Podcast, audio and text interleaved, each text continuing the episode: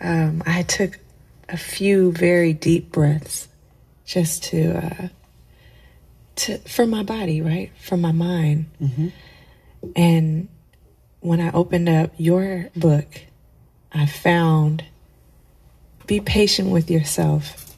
It takes time and deep breathing to see the bigger picture. The deep breathing resonated with me today. Be patient with yourself. It takes time and deep breathing to see the bigger picture. I like that. For the first time for me right now, Yeah. I have paid more attention to it takes time and deep breathing. Be patient with yourself. Did you tell our listeners what page that can be found on? Oh, it's on page 60. Thank you. You're welcome. Page 60. Be patient with yourself. It takes time and deep breathing to see the bigger picture. Mm-hmm. Mm-hmm. Hmm. For me, that is affirming and comforting insofar as remembering the power of the deep breath, hmm. remembering that moment that we all deserve. Mm-hmm. It's so unique that breathing is like this. We think of it as like an kind of like a, an automatic, the respiratory system, right? It happens without thinking Right. but we have a work schedule, a work system set up in this country, in this world, that has this high value and productivity. Mm-hmm. We are seeing an increased competency around how important it is to breathe. Hmm. But I am saying, for me right now, this is an incredibly important reframe hmm.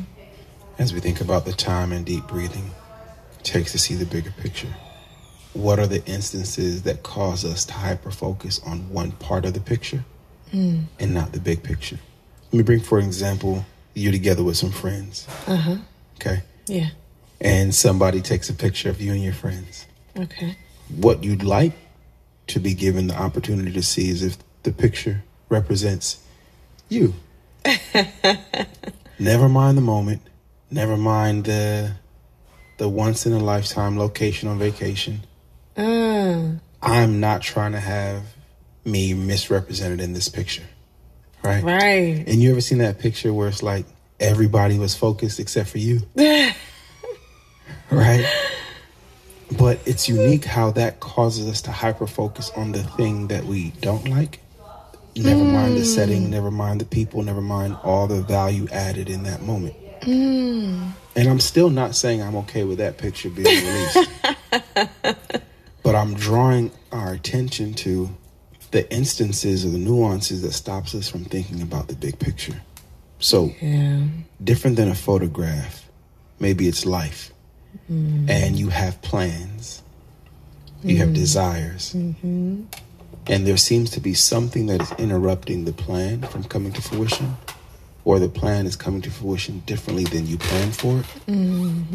And this imperfection, this challenge, this blemish, this hardship is inhibiting our ability to see the big picture because we hyper focus on this part that isn't supposed to be happening. Hmm. Hmm. I resonate with that. For me, it brings me to think about what it means to be approaching the closing of this calendar year and an invitation to another calendar. Hmm. And on this day in December, I feel so differently than I did previous Decembers ago. Mm-hmm. I feel like it happened two years straight. I know it happened at the end of 2019, and I really feel like it also happened in 2020. That is, I didn't have the ability to have a plan going into the new year. Hmm. I didn't have the ability to have goals or objectives set, Yeah.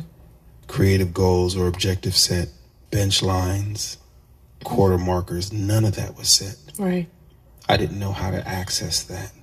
It felt so difficult to experience the anticipation or the likelihood of plans mm-hmm. because the very thing that we were in expectation of Right. went so different than we expected. Yep. And when you follow your birth plan, your prayer journal, diary, the medical team's birth plan, when all these things are followed with fidelity, you feel like this should happen the way it's planned to. So to go into labor and delivery and not experience the joy of seeing your child's eyes or seeing exactly how they what their life form looks like who they look like. Mm-hmm, mm-hmm. that really interrupted my ability to just trust in plans. Uh, right. especially for a new year. And i think maybe it felt like especially while everybody else is planning i'll just let them have that. Because i can't afford i don't know how to engage with these plans the same way everybody else is. Mm-hmm. and i remember fee you and i were talking about are we behind? Is there something wrong with us? Mm-hmm. some friends would be talking about the plans they had for the next year or what are the creative goals or what are the business goals? And we didn't have that to offer. I remember being somewhat upset about it, hearing about everyone else's plans, or even just this idea that you can control for it. Mm-hmm. At that time, 2019, it was very difficult for me to process what happened to me, all of the plans that I had, mm-hmm. and how they did not go accordingly. Mm-hmm. And then have people cl- who are close to us or, or near us, around us, surrounding us, and wherever it is that they are in our circle, and create plans, like deliberately. And I had to figure out for me that, okay, they're not doing this personally to make me feel away, right? What I'm trying to say is, I felt like if you witnessed my plans and what happened, how do you have faith in a plan? Mm-hmm. How do you put together something if you know that things cannot go accordingly? Mm-hmm. Right? Mm-hmm. That used to really anger me, like to hear about people's plans, like at that time, right? Like, mm-hmm. yeah, like, plans. You can make a plan, it don't mean it's gonna happen. But what we also learned is the path is wide enough for us all, right? So both can be true. Well, yeah, I learned that later. Yeah, Right. No, exactly. I'm saying, yeah, acknowledging that. yeah, I'm, I'm contextualizing the what we understand now is that both can be true. Mm-hmm. I don't know. I just want to kind of speak to, like, some people call it, you know, like divine intervention. Some people call it divine synchronicity. Some people call it hearing from the Holy Spirit. And I'm not talking to either or any of those three tenets. I'm talking about the way, like, time feels in my gut. Like what I understand about time now and how it moves and that it moves. And that no matter where I'm at on my reality or my feelings or my index, time is moving. Right. But I also learned a whole lot about grace and plans. Mm. I didn't lean, we didn't design a whole lot of plans this year. We wanted to give birth to a healthy baby girl. And aside from that, everything else was just, you know, secondary. I really witnessed a phenomenon in this year that didn't really have those types of plans. I learned so much about grace. I learned so much about deep breathing. I learned so much about sustainability. In a way, it has repaired the discord I felt between me and time, the mm. discord I felt about me and plans. Mm-hmm. I have a a deeper respect and understanding that what I plan doesn't have to go the way I see it. Mm. That flexibility, that position to make plans and to have the flexibility saying if they don't go the way I see it, I'll still honor the day. That flexibility is my sustainability. Mm. And I learned that through reflecting on grace in this podcast space, investigating grief's process, investigating love as a practice. And really, we had an amazing year. Like for people who did not write down this manifest master plan for the year or what we wanted things to go, we had an amazing year, Fee. I concur. I concur. An amazing year of reframe, an Yeah. amazing year of growth, Yeah. an amazing year of love discipleship. Mm. I never would have thought. No way. Felt it always in my heart, but never would have thought this is what the work would look like. No way. That there's room for this work. I wonder if the room for this work appeared no sooner than we did. Hmm. Like sometimes there are windows of opportunity to be. Mm-hmm. And we found ours in being in the process. Mm-hmm. We found out there were so many folks who weren't afforded that room to process. Yeah. But man, when you make room for your process, lessons what wisdom you find if mm-hmm. you make the room. Mm-hmm. It takes courage and resources to make room. Yeah. This is a Black Love Podcast Network. We are fortunate to have a family in this podcast space. Mm-hmm. And I think that recognizing how we are fortunate is why I make reference as much as I do. Yeah. To include visibility for other folks experiencing grief who almost feels like no one knows what mm-hmm. they're carrying. Mm-hmm. Because they also have to care for themselves and other people and other children. And then sometimes when folks see you functioning at a high level, they dismiss that as everything is okay. Mm-hmm. Right? When really you are holding on by a thread and juggling, you don't know how, had it not been for the grace of God. Mm. But this podcast space has been particularly beneficial. I'll name it, right? Like you and I, we benefit greatly from this space, but it blew my mind to learn how folks were connecting with this. Yeah. How folks were saying that this has been a staple part of their year, a staple part of their processing of love, of grief. Mm-hmm. It was very unique when I think it, it's is it Spotify that releases those numbers. Yeah. And all the folks who said that this was their most listened to podcast. I know. That they sent personal notes to us. Yeah. About how it supported them through life. And this, bruh, 2021 was crazy. And it ain't over yet. And that's the, that's the thing that really trips me out, right? Because if you ever seen a crazy year, it it uses its whole clock. It will use its whole clock, okay? So I have respect for you, 2021. Seriously, and the lessons you've come to teach us. Mm-hmm. Mm-hmm. And I hope that we really learn to be a more connected community, that we understand belongingness better, mm-hmm. that we are demystifying grief, mm-hmm. that we are making room for the folks who feel invisibilized in their grief. Mm-hmm. We had an incredible listening base. We saw growth in our listeners, in ourselves, but also in how many folks were able to connect we got to produce a live podcast this year. right? We did. From Sacramento, Brick House Gallery. Yeah. An art exhibit. Yeah. Your book signing. Yeah. Man. Tons of new music, right? Yeah. The, we had No Weapon. Yeah. With Soul Lauren and mm-hmm. Molly Music. Mm-hmm. Prayers of an Angel Father, that, that release. Wow that whole project. Yeah. I can't help but think about how important it is to share your story. Mm-hmm. I was thinking about that earlier today on the couch. And I think at one point in my life, I may have resisted having a conversation with you at the table like we're doing right now, talking about our lived experiences in fear that they would not matter to someone else's ear or that no one would listen, right? Mm-hmm. But there's so much power I'm learning now through this year in sharing your story because it creates room for connectedness. It creates room for love. Absolutely.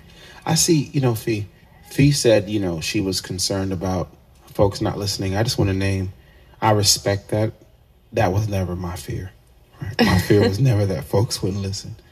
But it's it's important to name that because a union is made of different perspectives. Oh yeah. yeah. Right.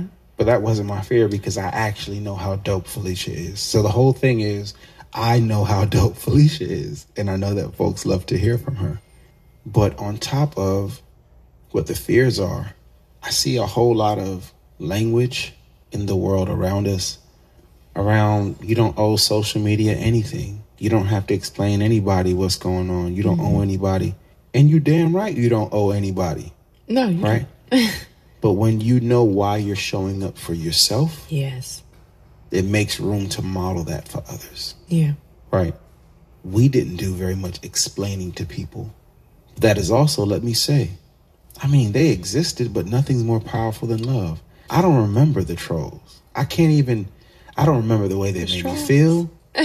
I can't remember the emotion attached to it. I'm even talking about as early as early onset of our our loss mm, mm-hmm, mm-hmm. and the opinions and the critics. Yeah, I don't remember y'all. I don't. I don't remember you because nothing was more powerful than love. Mm. And it was a huge fear to begin to share our story online in fear of what the doubters and the people mm-hmm. who harbor negativity. Mm-hmm. But they didn't stop nothing. And they can't stop nothing. Mm. And when it comes on to love, no one can stop it. So I'd rather be on this side of love. Yeah. And if on this side of love, telling our story for our own wellness, for honoring our voices, mm-hmm. speaking truth into the world that did not exist the way we heard it before, mm-hmm. it was a whirlwind. I never knew that us processing this way, honoring each other's voices, would honor so many other voices. Mm, yeah. That just felt Say like this has not been said. This space does not exist. So I'm grateful that Kamayu brought us here. Mm-hmm. We found so many more families mm-hmm. who've experienced loss. We're navigating. We found so many more families who gave us so much loving kindness and gentleness around pregnancy after loss. Mm-hmm. If that wasn't a challenging time, mm-hmm. and y'all made space for us, we got to experience the Black Love Summit. I was so excited about that. we got to create so many new experiences in art. You're working on the script of your next book mm-hmm. right? Mm-hmm. Mm-hmm. Provided that this year we still got to do healing work with our Be Imaginative family mm-hmm. and Song Remedy family. Yeah, yeah. Got our Emmy this year. God, yeah. we got an Emmy this year. Hmm. Kamali grows every day. She's got two teeth so far this year. And I can't believe they're here. I can't believe they're here. They're sharp. So, and she's so cute still. She's still cute, but those little suckers are sharp. Watch your fingers. I remember she bit me on my shoulder. I said, What the hell? right? And she read the volume of my response and my body language and she cried and I felt so bad. Yeah because I was trying to tell her, no, no, that wasn't for you. That was just the fire I felt on my shoulder. I mean, she chomped. She chomped. Oh, oh, sweet baby. When we used to talk about missing the moments we thought we had, I'm also experiencing moments I didn't know I'd have. Mm, that's so important to say. Thank you. And I love how much I have to grow from what I thought it was to what it is. Mm-hmm. The lessons I learned about love and fatigue, the lessons I learned about what a mother needs, how to be a better partner in the parenting experience. Mm. And I named partner in the parenting experience because the teamwork is not based on what daddies do, what mommies do. Right. When a baby needs what a baby needs, it is what is needed. Mm-hmm. And any one of us can feel it. Mm-hmm. But because I see you feeling so many needs, it taught me how to recognize what both you and Kamali's needs are. And I love how that has changed my schedule and made me more patient mm-hmm. as a servant. I think about this year and all the writing and emoting and the safe space that was made and the men that I met online, the brothers that I met online, the black men that I met online and the types of conversations we were able to have. That was profound. Mm-hmm. Conversations I've never heard before. Conversations that have not been spoken online. Mm. Love not being withheld or weaponized. It was truly remarkable. I love how these conversations that you and I have been able to have have created safe spaces so that there are men and women that can tap into us and ask us questions and have these conversations. One of the things that I really, really value this year is being available to an angel mother who is looking to find reference of how to navigate the terrain. Mm-hmm. And I'll take every moment that I can to be able to answer those questions or just mm-hmm. not even it's not really even a questions it's an opportunity to connect and feel seen and feel mm-hmm. like understood mm-hmm. you know mm-hmm. Fee, thank you for that thank you for that noble work thank right. you for that noble work that you do because as i'm listening to you process and really holding the conversation for me because of where i'm at right now I can only think about how you've held this family like for the last two years, ongoing. It's been a joy to be this type of present father. you know, so many men have had to suffer the consequences of thinking our role was mostly provider. Mm. And we exchange present for provision. But presence is profound, and nothing can replace being present. Mm. So as the world did what it did, it created the invitation for me to be more present for you and Kamali mm. and Kamayu and myself. Mm. And you do it with such poise, man. Like you're like an acrobat mm. when it comes to how you hold your family. I'm so grateful. I'm grateful that God has equipped me and cares for me enough that while I hold all these things, he still holds my hand. Mm. I forgot about the film screening we had. Oh, yeah. In February, right, of this year in we San did. Francisco. We right? did. We had a sold out drive, drive-in experience. I also want to name the types of communities that were created, the types of affinity spaces that were created. For me and other brothers was amazing. Mm-hmm. But I really love when we ascended to this level of love that had so much inclusion around it. Mm. And suddenly, the practice of love wasn't based on who you love or how you love or gender roles. Mm. Right? Say that. We have so many families defined by so many unique presentations. Mm-hmm. Right? And I loved I loved every moment of us investigating love's process together. Me too. I love what I got to learn from the Stokes Kennedy. Yeah. Right? Mm-hmm. I love our bond mm-hmm. and what we see when we all went out to eat together. Mm-hmm. And the way we shared parenting mm-hmm. and caring for one another's children. Mm-hmm. It was profound to me. And love called us to that place. Right? And I want to keep moving forward in that direction that we may all love more abundantly. Yeah. Uniquely enough, this year I feel comfortable with making plans. Hmm. It has perhaps something to do with this thing in me, fatherhood, mm. And what my responsibilities are to my children, mm-hmm.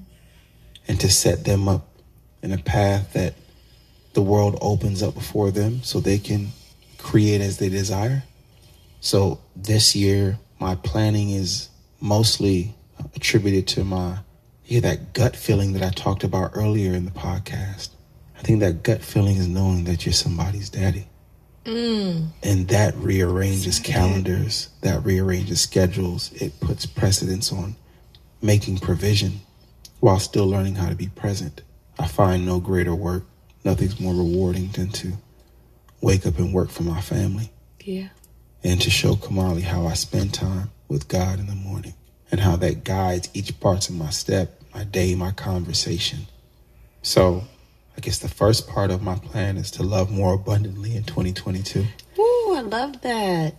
To make room for experiences I've been recording an album all. I'm listening to Kariga. Nope. We are loving more abundantly in Nah. 2022, Nah, but I'm gonna tell I y'all about ran. I almost got up and ran. What did you think was happening?